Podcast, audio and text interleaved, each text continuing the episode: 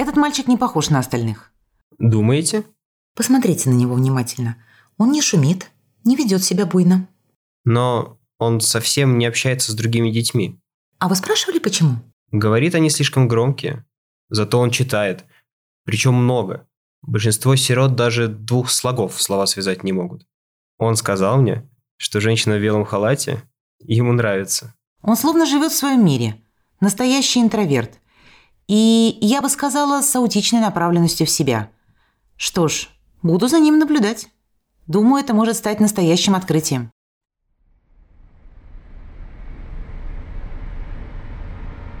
Привет! Это подкаст «Союзницы» – проект Союза женщин России. Меня зовут Ира Любина, я ведущая подкаста и директор подкаст-студии «Поток». «Союзницы» – это проект о женщинах, которые вдохновляют нас каждый день, лечат людей, открывают благотворительные фонды, начинают свой бизнес, становятся волонтерами, пишут книги, музыку и картины, запускают в небо ракеты и защищают научные диссертации. Они рядом с нами каждый день – все они проходят свой путь, часто далеко не простой. Этот подкаст – их истории, грустные и радостные. Этот подкаст – благодарность тем, кто изменил нашу жизнь и страну. А еще надежда на то, что мы займем и свое место, рядом с ними, плечом к плечу, как с подругами, наставницами, союзницами. Сегодня мы познакомимся с последними героинями сезона.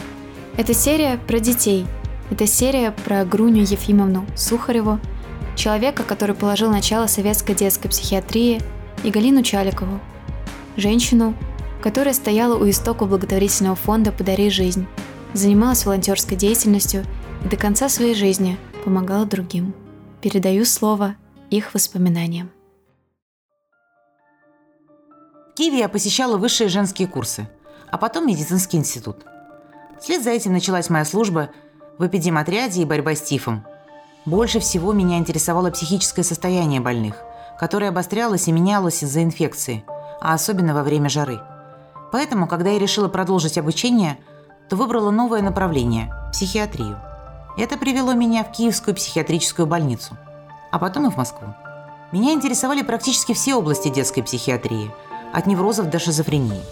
И мое внимание привлекли случаи, которые явно отличались от других – Дети, чье поведение и симптомы отличались. В 24 году я встретила такого мальчика. Худой, тревожный. Он избегал всяческого общества. Другие дети казались ему чересчур шумными. Но с некоторыми взрослыми он разговаривал, в том числе со мной. И беседы эти были скорее философскими, чем похожими на обычный диалог взрослого с ребенком. Он был очень умным. Он жил как будто в своем особенном мире. Он был как бы аутично направлен в себя – это слово «аутичное» употребил швейцарский психиатр Блейлор. Аутичным он называл сосредоточенность на своем мире, обращение в себя, отстраненность пациентов, страдающих шизофренией. Швейцарский психиатр Эйген Блейлер 1908 году впервые ввел термин аутизма в отношении пациентов, которые отстранялись от всех остальных и словно уходили в какой-то свой другой мир – а уже в 1938 году этот термин использовал австрийский психиатр Ганс Аспенгер во время лекции в Венском университете, а затем своей научной диссертации. За несколько лет мне встретилось еще пять таких случаев. Признаки были схожи. Тогда я назвала это шизоидной психопатией. Удивительная картина. Каждый из мальчиков, которых я наблюдала, обладал необычайными талантами – которые при этом сочетались с вялой моторикой и чрезмерной ранимостью. Один отличался невероятным математическим умом, другой любил фантазировать и придумывал себе разнообразных друзей, а третий превосходно играл на скрипке. Но как же они были чувствительны! Однажды один из мальчиков стал свидетелем похоронной процессии. Увиденное настолько поразило его, что он разрыдался и пережил нервный срыв. В 1925 году Груне Ефимовне Сухаревой удалось собрать свои наблюдения в цельную статью под названием «Шизоидные психопатии в детском возрасте». Акцент был сделан не только на самом психическом отклонении, но и на том, что в сознании каждого подобного ребенка есть созидательное начало, своего рода творческая жилка. В следующем году статью даже перевели на немецкий язык, и она оказалась в немецком научном журнале «Психиатрия и неврология». Работала я на протяжении следующих лет плодотворно. разработала классификацию психопатий и даже открыла синдром дефицита внимания и гиперактивности. Правда? Тогда я его так не называла. В 1933 году я получила новую должность в Харькове и была назначена заведующей кафедрой детской психиатрии Харьковского психоневрологического института. И в течение первого года на этой работе я и мои сотрудники написали не менее 10 научных работ и продолжили развивать детскую психиатрию. Но и здесь надолго задержаться не получилось. Защитив диссертацию, я снова оказалась в Москве. Судьба явно пыталась мне что-то сказать или указать на какую-то проблему, и я решила учредить и возглавить кафедру детской психиатрии Центрального института совершенствования врачей. Конечно, я горжусь своей работой в рамках кафедры, но еще большую часть своего времени я проводила в детской клинике психозов Института психиатрии РСФСР. К нам доставляли детей, которых безоговорочно принимали за недоразвитых или припадочных.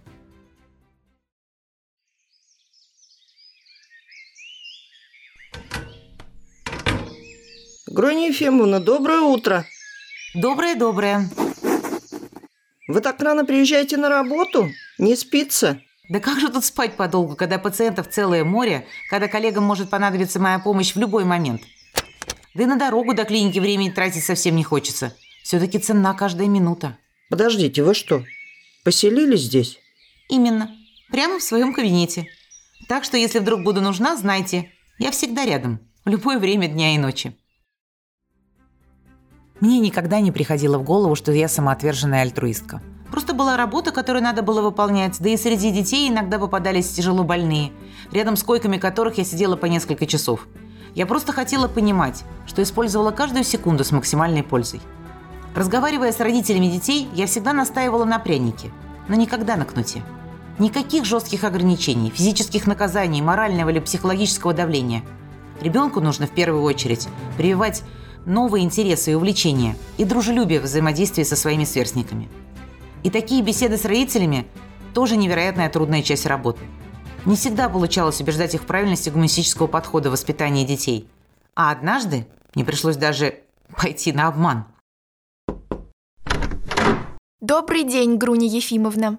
Про вас наслышаны. Мы вот тут с тяжелым случаем. Вы заходите, заходите, не стесняйтесь. А ваш тяжелый случай показывайте, надо провести осмотр.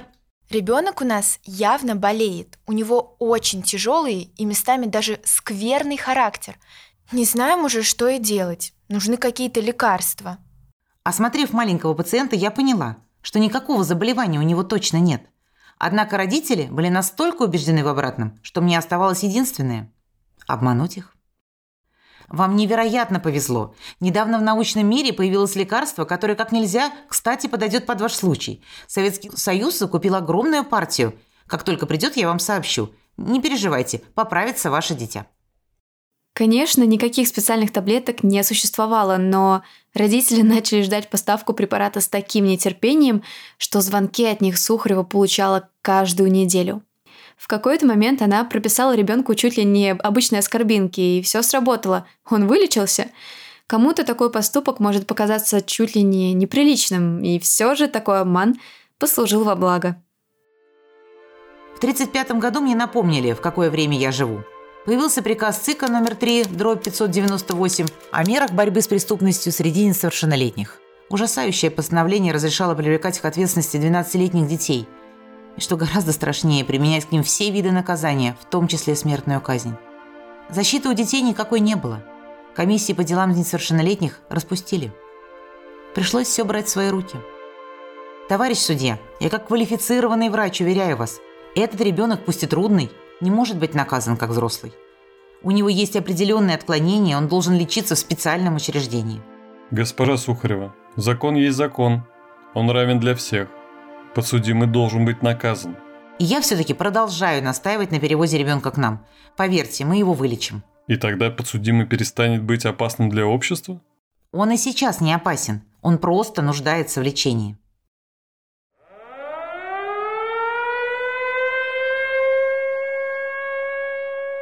Великую Отечественную я с коллегами оказалась в Томске, где занималась черепно-мозговыми травмами. Во время войны в свет выходит статья Аспергера, австрийского психиатра, и его имя начинает носить отдельный синдром. Мне многие говорили, что это несправедливо по отношению к моим трудам, ведь фактически аутические психопатии я описала раньше. Но мне никогда не было дела до громких титулов и формальных званий. Особенно в то нелегкое для страны время, когда решалась судьба не только моей страны, но и всего мира. После войны я вернулась к прежней многосторонней работе в Москве. В 1951 году в программном докладе партии «Состояние психиатрии и ее задачи в свете учения Павлова» меня и моих коллег обвиняли в нанесении детской психиатрии им колоссального ущерба, за который, по мнению властей, мы даже не осознавали своей ответственности. Мне было безумно страшно. Я знала, что происходит вслед за такой критикой. Но боялась я не за свою жизнь. За жизнь всех тех детей, которыми мы так усердно занимались. За достижения в детской психиатрии. Поэтому решила для видимости дать обещание советским властям впредь идти по истинному пути. Созналась в несуществующих преступлениях ради сохранения достижения результатов. Я была вынуждена выступить перед партийными представителями на трибуне. Наверное, именно по этой причине я впоследствии никогда не любила какие-либо торжества, праздники и просто громкие вечера. До 65 года, 30 лет, я руководила кафедрой детской психиатрии. До 68 года работала в клинике детских психозов, а потом еще одно десятилетие в качестве простого врача. Любовь и верность своему делу я смогла пронести через всю жизнь. И этого у меня точно не отнять.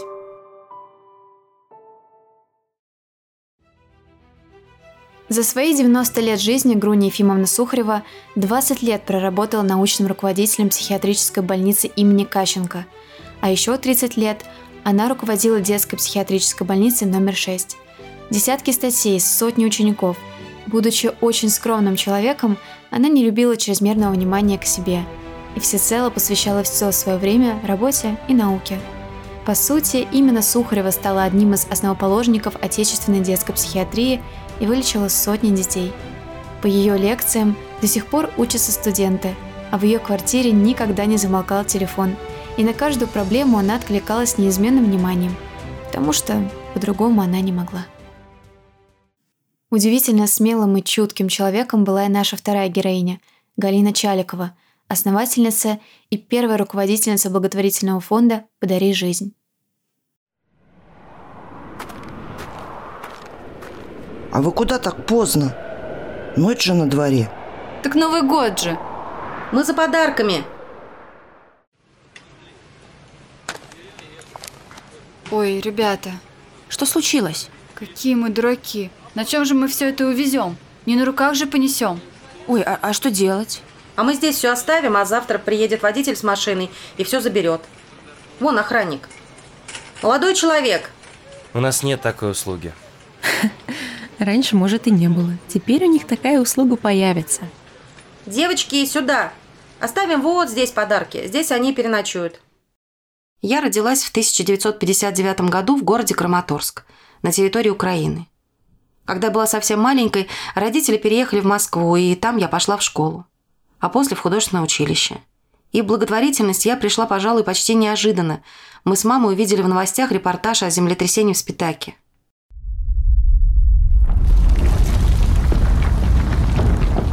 Эта катастрофа произошла в Армении в 1988 году. Буквально за 30 секунд после нескольких мощных подземных толчков город Спитак практически был уничтожен, а еще несколько десятков городов были частично разрушены. Специалисты потом говорили, мощность энергии этого землетрясения можно сравнить со взрывом 10 атомных бомб. 25 тысяч человек погибли, 140 тысяч остались инвалидами и еще полмиллиона человек оказались без крыши над головой.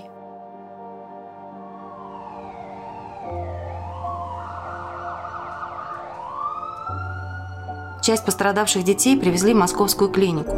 Когда мы с мамой услышали об этом, мы сразу поняли, мы обязаны помочь. Приехав в больницу, мы сразу осознали, насколько люди в ней нуждались в помощи. Им не доставало не только серьезного оборудования, но и элементарных нужных вещей – например, одноразовых шприцев. С разрешения руководства больницы мы пригласили журналистку из Германии. Благодаря ее репортажу детям сразу поступила помощь из других стран. А так и начался мой благотворительный путь. Я стал волонтером больницы, а потом в моей жизни случилось несколько важных знакомств. Одно из них с Алексеем Налогиным. Он предложил сделать сайт для сбора средств. И этот проект был одним из первых в России – После создания сайта вокруг меня постепенно собиралась команда настоящих единомышленников. Людей, силами которых, верой которых потом и начался фонд «Подари жизнь». Зимой 2003 года Анна Егорова и Екатерина Чистякова пришли в больницу, чтобы сдать кровь для больной девочки. Тогда они увидели, доноров катастрофически не хватает. Их просто нет. Чтобы уговорить кого-то стать донором, родители больных детей были вынуждены платить другим людям. Так появилась программа «Доноры детям». Я стала ее непосредственным участником. Но больницы, дети нуждались не только в крови. Им нужны были лекарства, оборудование. Все это стоило очень дорого. Тогда мы и начали привлекать для поддержки актеров, журналистов, владельцев бизнеса. Так мы и познакомились с Чолпан Хаматовой. 26 ноября 2006 года появился фонд «Подари жизнь», а я стала его директором.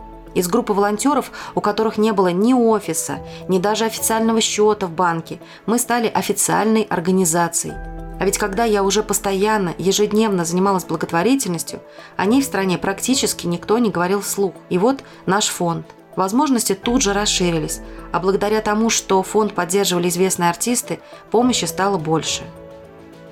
Катя Марголис, куратор арт-проекта фонда, вспоминала – Ежеминутно занятая миллионом насущных дел, Галя понимала красоту глубже и шире, чем мы, казалось бы, заняты искусством профессионально. Даже в самые трудные времена, когда в больнице не хватало жизненно необходимого, Галя, к удивлению окружающих, особо поддерживала занятия искусством с детьми. Казалось бы, до рисования ли тут, когда ребенок балансирует на грани жизни и смерти, когда просто не хватает катетеров и перевязочных материалов – но Галя упорно твердила, что детское рисование не менее важно, чем лечение. Да, конечно, собрать деньги на лекарства, лечить, бороться с болезнью, но иногда достаточно нескольких цветных карандашей. И человек уже не пациент, ибо творчество не десерт, а хлеб. Возможность говорить с миром от первого лица, возможность отдавать и дарить даже перед лицом страха и боли.